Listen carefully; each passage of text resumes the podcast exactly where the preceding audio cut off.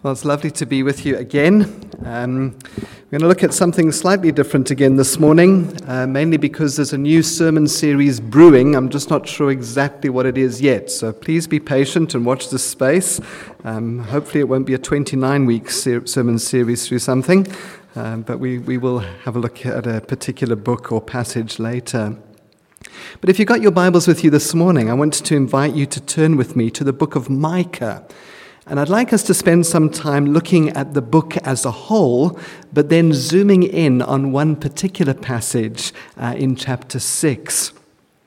The book of Micah can be found among a group of books known as the Minor Prophets, minor meaning small rather than digging for gold. Long books like Isaiah and Jeremiah and Ezekiel are known as the major prophets, but the 12 smaller books, Hosea, Joel, Amos, Obadiah, Jonah, Micah, Nahum, Habakkuk, Zephaniah, Haggai, Zechariah, and Malachi, are known as the minor prophets. Maybe just to say that while these men are called prophets, they were mainly engaged in forth-telling rather than foretelling. In other words, they weren't primarily telling people the future, rather, they were involved in taking the existing Old Testament law and applying it into their current situation. A little bit like good preaching is supposed to do, taking God's word and applying it to a new time and situation. Some of you might be thinking, well, I'm glad we're going to hear about Micah. I don't know very much about Micah. But I think that if you read the book, you'll discover that actually you do know a little bit about Micah. You read a section from Micah regularly, every year, in fact, at Christmas. Although maybe you'd forgotten it was from Micah. Micah chapter 5 and verse 2 But you, Bethlehem Ephratah, though you are small among the clans of Judah, out of you will come for me one who will be ruler over Israel, whose origins are from of old, from ancient times. That is actually an instance of predictive prophecy in the book, Micah foretelling the coming of the Jewish Messiah, Jesus. And of course, the chief priests and the teachers of the law quote that in Matthew chapter 2. Micah was a prophet in the southern kingdom of Judah in about 735 BC. You may remember that after King Solomon, the nation of Israel divided into two kingdoms. You had the northern kingdom of Israel with its capital Samaria, and the southern kingdom of Judah with its capital Jerusalem. A little bit like today, where you have Northern Ireland and Southern Ireland being two separate nations. Micah came from a little farming village called Moresheth in the southern kingdom of Judah. And we're not 100% sure what he did before he became a prophet. It's quite possible that he had a farming background himself. But at some stage in his life, he received a specific call from God to be a prophet. Micah's name means, Who is like the Lord? If you have a look at the first verse in the book of Micah, you will see that Micah lived during the reigns of three kings Jotham, Ahaz, and Hezekiah. Uh, both Jotham and his father before him had a really great army, and during their three reigns, Judah was able to take over some of the territory belonging to the surrounding nations. Uh, and of course, when you take over somebody's territory, you also take over their wealth, and Judah became fairly wealthy. But, as so often happens in wealthy countries, all that happened was that the rich got richer, whereas the poor got poorer. Now, one of the main problems during the time of Micah was the nation of Assyria. It was the major superpower of that time, and in fact, it would be the nation that would eventually wipe out the northern kingdom of Israel and come right up to the very border of Judah. But in fact, it wasn't the enemy outside of Judah that was the major problem. It was the sin of the people of Judah that was most serious. The enemy was within rather than without. Basically, during Micah's time, there were two kinds of sin being committed there was economic sin and there was religious sin. So, first of all, there was the economic sin of the people. As I said to you, in Micah's time, the rich got richer and the poor got poorer. Uh, where have we seen that before? And as so often happens, the rich got rich at the expense of the poor. And you can see this if you have a look at the first two verses of chapter 2. Micah says, Woe to those who plan iniquity, to those who plot evil on their beds. At morning's light, they carry it out because it's in their power to do it. They covet fields and seize them, and houses and take them. They defraud a man of his home, a fellow man of his inheritance. So the rich people in both Judah and Israel were grabbing the land from the poor people so that they could get richer. And you must remember that in Micah's time, um, the land was, they, they lived in a farming community. Land was very important because it was your livelihood. Uh, you couldn't earn an income without a piece of land. And Micah rebukes the people then for taking land from one another. According to Israelite law, God gave the land to the people, and therefore the land was considered to be God's and didn't belong to any particular person. In fact, when Israel first entered the land of Israel, God carefully and equally distributed it among each family group so that each family had a piece of land and the ability to earn an income. In fact, we, we read about this in Leviticus chapter 25. Um, God says, The land must not be sold permanently because the land is mine and you are but aliens and my tenants. So the land was considered to be God, it was carefully parceled out, and it couldn't be sold permanently. But you may remember that in this same chapter, Leviticus 25, we read about the year of Jubilee. Every 50th year, the land was supposed to revert back to its original family owners. So you could buy and sell land, but every 50 years it went back to the original family so that nobody ever lost their ability to earn an income through farming. Interestingly, we have no biblical record that the Israelites ever kept this year of Jubilee. Quite the opposite, in fact. The rich were able to evict the poor from their land because they controlled the legal system. But if you have a look at chapter 7 and verses 2 to 4, you will see that Micah speaks about this. He says, The rulers demand gifts, the judge accepts bribes, the powerful dictate what they desire. They all conspire together. The best of them is like a briar, the most upright worse than a thorn hedge. Again, where have we seen land grabbing, forced removals, bribery? Besides these sins, the rich were also involved in ripping off poor people in the marketplace. If you have a look at chapter 6, God says, Am I to forget, O wicked house, your ill gotten treasures and the short ephah, which is accursed? Shall I acquit a man with dishonest scales, with a bag of false weights?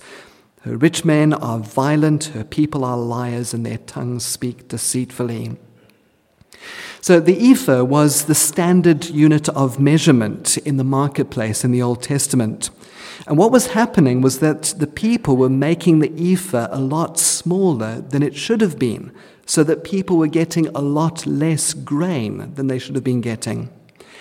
Not only that, but the shopkeepers were changing their weights as well. They made the unit for measuring silver a lot lighter. So you would end up paying a lot more silver for a lot less grain. Again, something that is specifically forbidden in God's law. We read about it in Leviticus 19. God says, Do not use dishonest standards when measuring length, weight, or quantity. Use honest scales and honest weights, an honest ephah and an honest hin. I am the Lord your God who brought you out of Egypt. But far worse than just the economic sin of the people was the religious sin of the people. The people were busy ripping one another off and oppressing one another, filling the country with violence, and yet at the same time they were pretending that they were religious. If you have a look at chapter 3, Micah says, Her leaders judge for a bribe, her priests teach for a price, and her prophets tell fortunes for money. Yet they lean upon the Lord and say, Is not the Lord among us? No disaster will come upon us. Therefore, because of you, Zion will be plowed like a field, Jerusalem will become like a heap of rubble, the temple hill a mound, of overgr- a mound overgrown with thickets.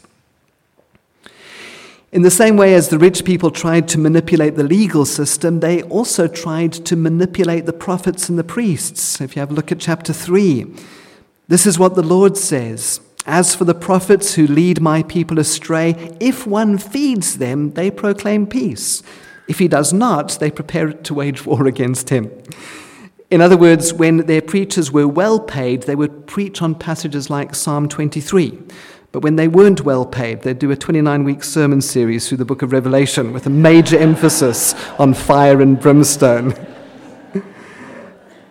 and the prophets felt perfectly safe in doing this. Chapter 2, verse 6.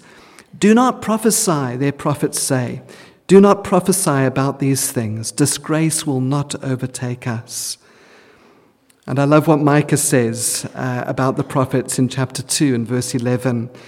He says, If a liar and deceiver comes and says, I will prophesy for you plenty of wine and beer, he would be just the prophet for this people.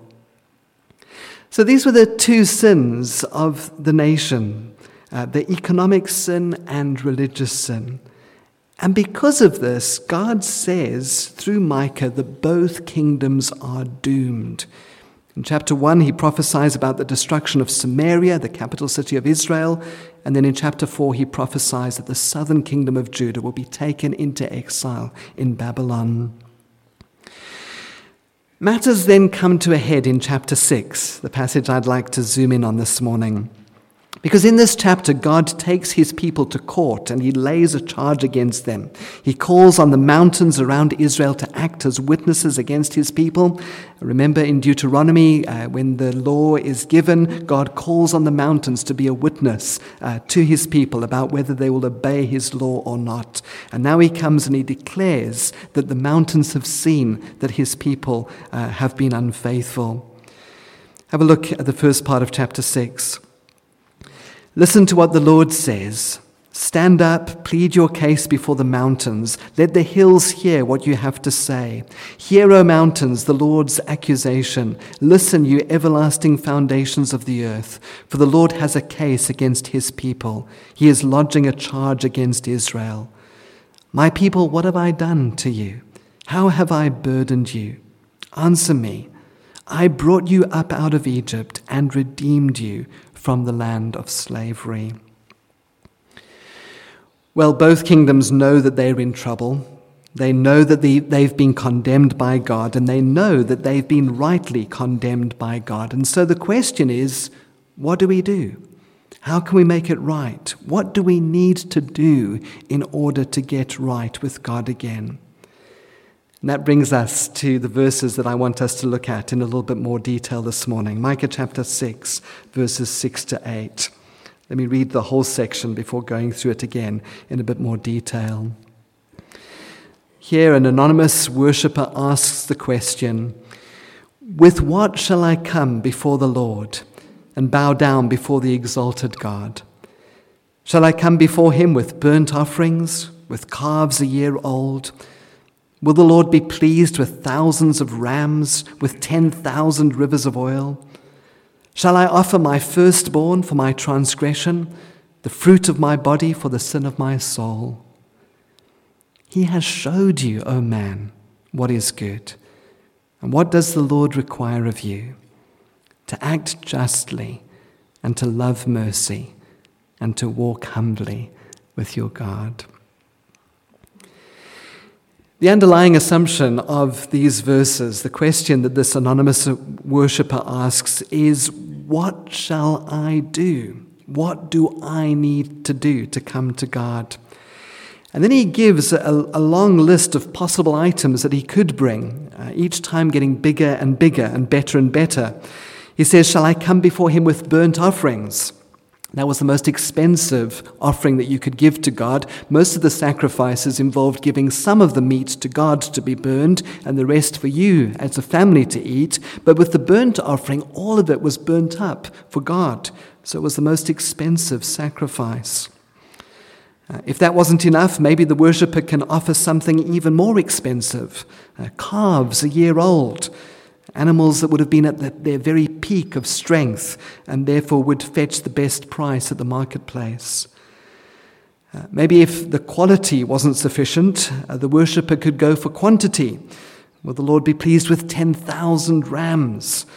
Uh, perhaps he's thinking back to the dedication of the temple in 1 Kings 8, where we read that Solomon offered 22,000 cattle and 120,000 sheep and goats.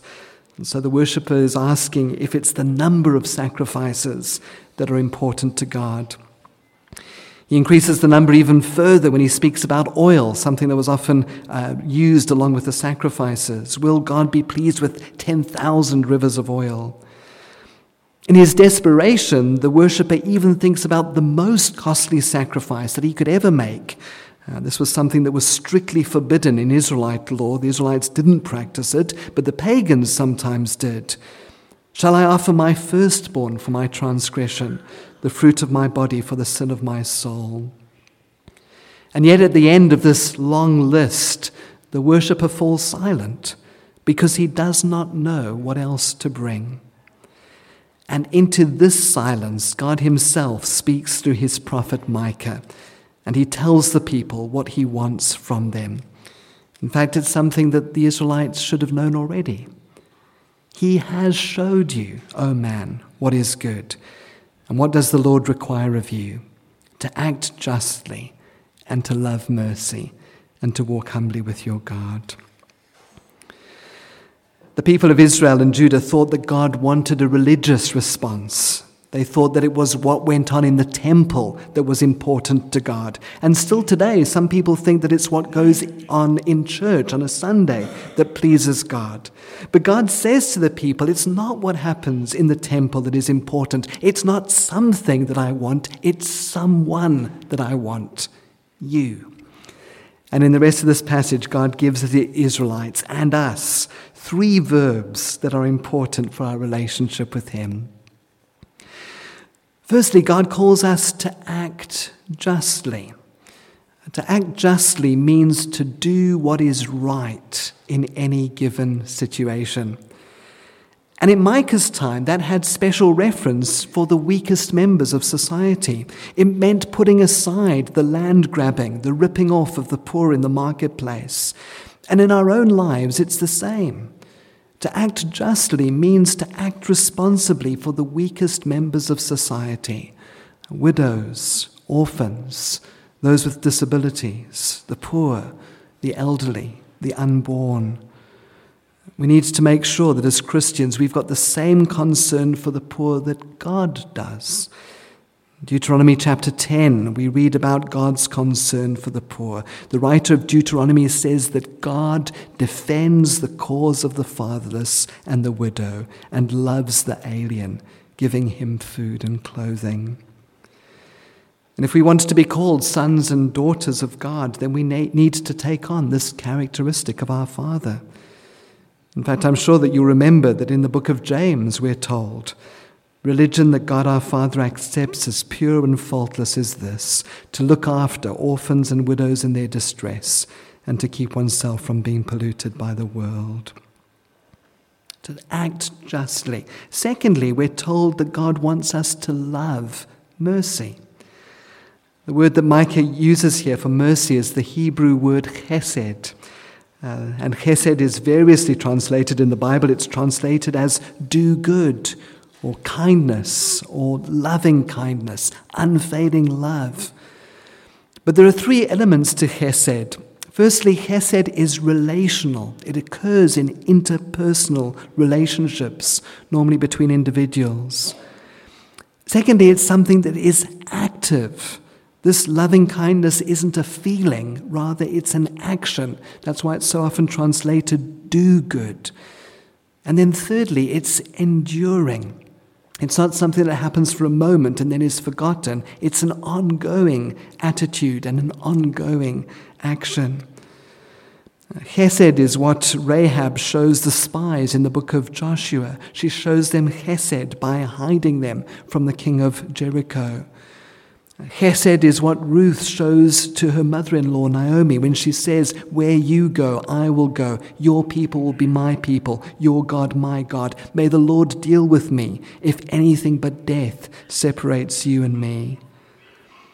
Chesed is what David shows to Mephibosheth when he seeks to do good for this man who has a disability and can't provide for himself.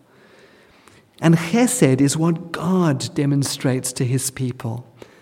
The word chesed is most often used of God in the Old Testament. For example, in Psalm 103, we read that the Lord is compassionate and gracious, slow to anger, abounding in love. Chesed. And chesed is what God shows us in that He doesn't leave us in our sin, but He sends His Son to die for us. And what God has done for us, He asks that we do for one another, showing unfailing love, love that desires the best for one another. In Galatians chapter 6, the Apostle Paul says, Therefore, as we have opportunity, let us do good to all people, especially to those who belong to the family of believers. Act justly, love mercy. Issues of justice and mercy get very complicated, don't they? Especially in South Africa. There's such a huge amount of need. It can feel overwhelming. There are people who try to rip us off. Whenever somebody asks us for something, we're wondering where is this money really going to go? Not only that, but we have the theological issues, the rise of the social gospel, uh, the belief that if you raise someone out of poverty, if you clothe them, if you feed them, if you house them, then in some way you have saved them. And that's an error. The poor need the gospel. The poor need Jesus. Yes, we can certainly demonstrate the gospel by our good deeds, but practicing the gospel must never eclipse proclaiming and sharing the good news about Jesus. It's a very complicated space.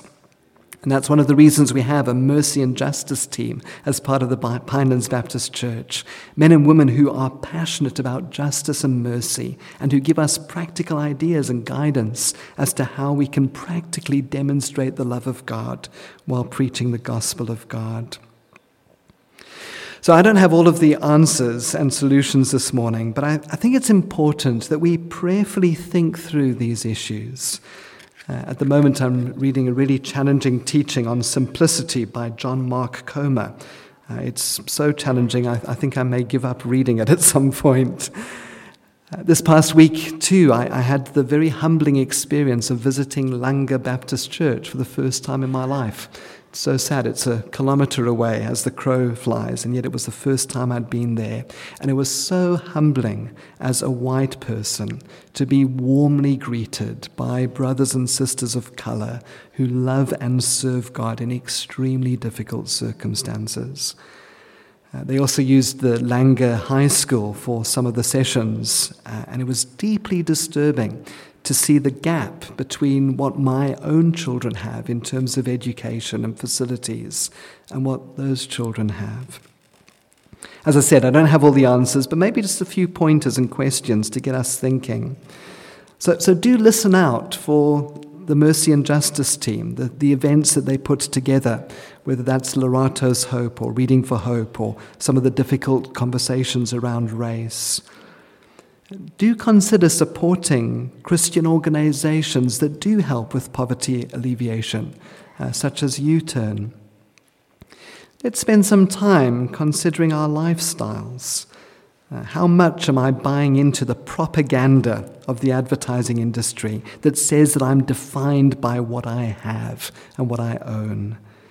Am I buying the next thing because I think it'll make me happy or because I genuinely need it? Are there things that I have, excess, that I could be giving to others?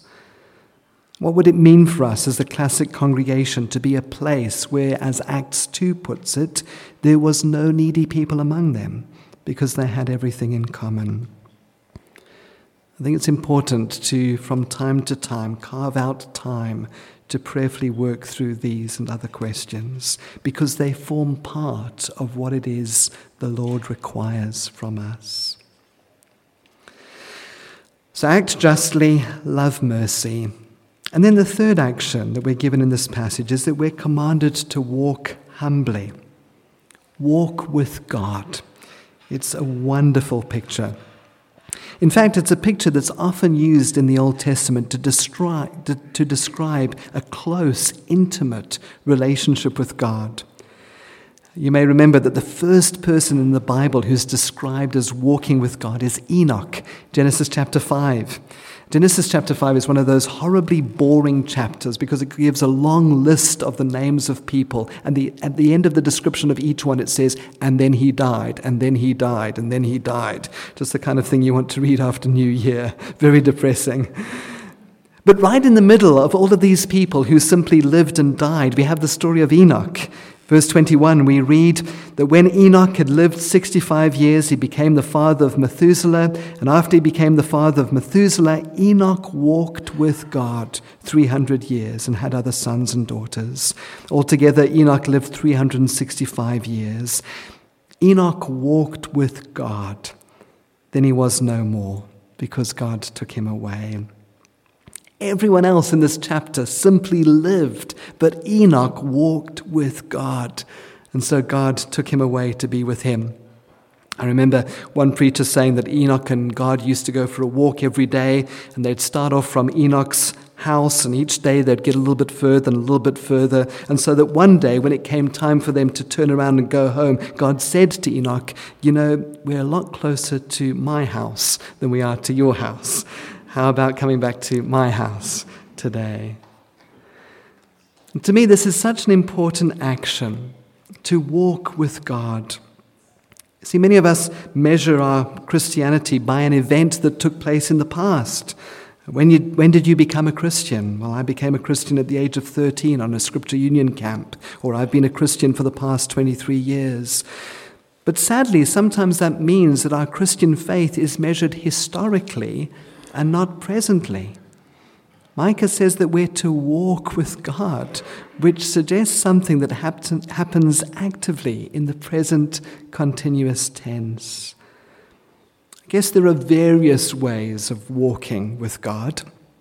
One immediately thinks of things like Bible reading and prayer, corporate worship. I think it is vitally important to begin the day with God, to spend some time reading His Word and praying, but beyond that, I think it's important to try and turn our thoughts towards God throughout the day. You know, in this next hour, Lord, won't you help me? In this meeting, won't you help me? Trying to bring our thoughts and our attention back to the God who is always there. And I don't know, maybe you could get one of those old Casio watches that beeps every hour to remind you of God's presence.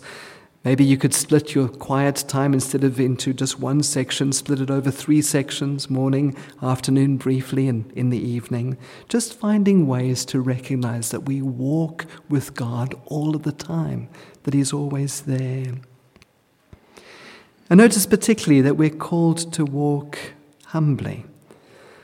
This past week, I was reading a prayer by John Baillie in which he used, in which he asked to be delivered from uncreaturely pride. It's important to remind ourselves that we're part of God's creation, a little lower than the angels, yes, but still as much a part of the created order as birds and lions and wild goats who depend on God. To walk humbly recognizes that there is a God and we are not Him. It involves reverence, dependence, and childlike trust. And just to say, too, that the best evidence that we're walking with God is seen in our interactions with others. And so we come full circle again. The Apostle John tells us in 1 John 4 For whoever does not love their brother and sister whom they have seen cannot love God whom they've not seen. And a little earlier in chapter 3, John gets a bit more specific and says, If anyone has material possessions and sees a brother or sister in need but has no pity on them, how can the love of God be in that person? The evidence that we're truly walking with God is seen in how we act justly and love mercy. So, just three words from God's word today, really, after all of that act love, walk. Somebody said that that would be a good word to leave on a tombstone. when we get to the end of our lives, what will people say about us? Well, he had a good house, he drove a nice car, he had a good wife. Or will they say, he acted justly, he loved mercy, he walked humbly with God? To me, that would be a legacy worth leaving. The wonderful thing about the book of Micah is that although it's a book of bad news for the people, it's also a book of good news because Micah looks beyond the punishment of the nation and he looks forward to a time when God would come again and bless his people. He looks beyond the Assyrian invasion of Israel and the Babylonian captivity of Judah to the time when the people will, in fact, even come back to the land. And as we've seen, he also saw the coming of Jesus, the coming of the final time when God would be with his people. And the book of Micah actually ends on a positive note. Remember that Micah's name means who is like the Lord. Well, the book ends with a pun on Micah's name, and it gives us hope and encouragement. Because in Micah chapter 7, we read, Who is a God like you? Who pardons sin and forgives the, the, transgression of the remnant of his inheritance. You do not stay angry forever, but delight to show mercy. You will again have compassion on us. You will tread our sins underfoot and hurl all our iniquities into the depths of the sea. You will be true to Jacob and show mercy to Abraham, as you pledged on oath to our fathers in days long ago. Let's pray together. Father, we thank you for this little book of Micah, written 2,700 years ago and yet still so relevant to our own time and lives. and we just pray, please, that uh, as we perhaps have the courage to go away this afternoon and read it again for ourselves, that you'd allow these three characteristics to be true of our, of our hearts and lives, that we would act justly and love mercy and walk humbly with you. Thank you that when we walk humbly with you, you show us ways in which we can act justly and love mercy. And so, won't you guide us, both in our own individual lives and as the classic congregation and as the Pinelands Baptist Church? We thank you for all the ways in which we are learning to love others in a South African context. And we ask, please, that you'd give us greater insight greater opportunities to both preach your word and demonstrate it practically. We ask all of these things in Jesus' name. Amen.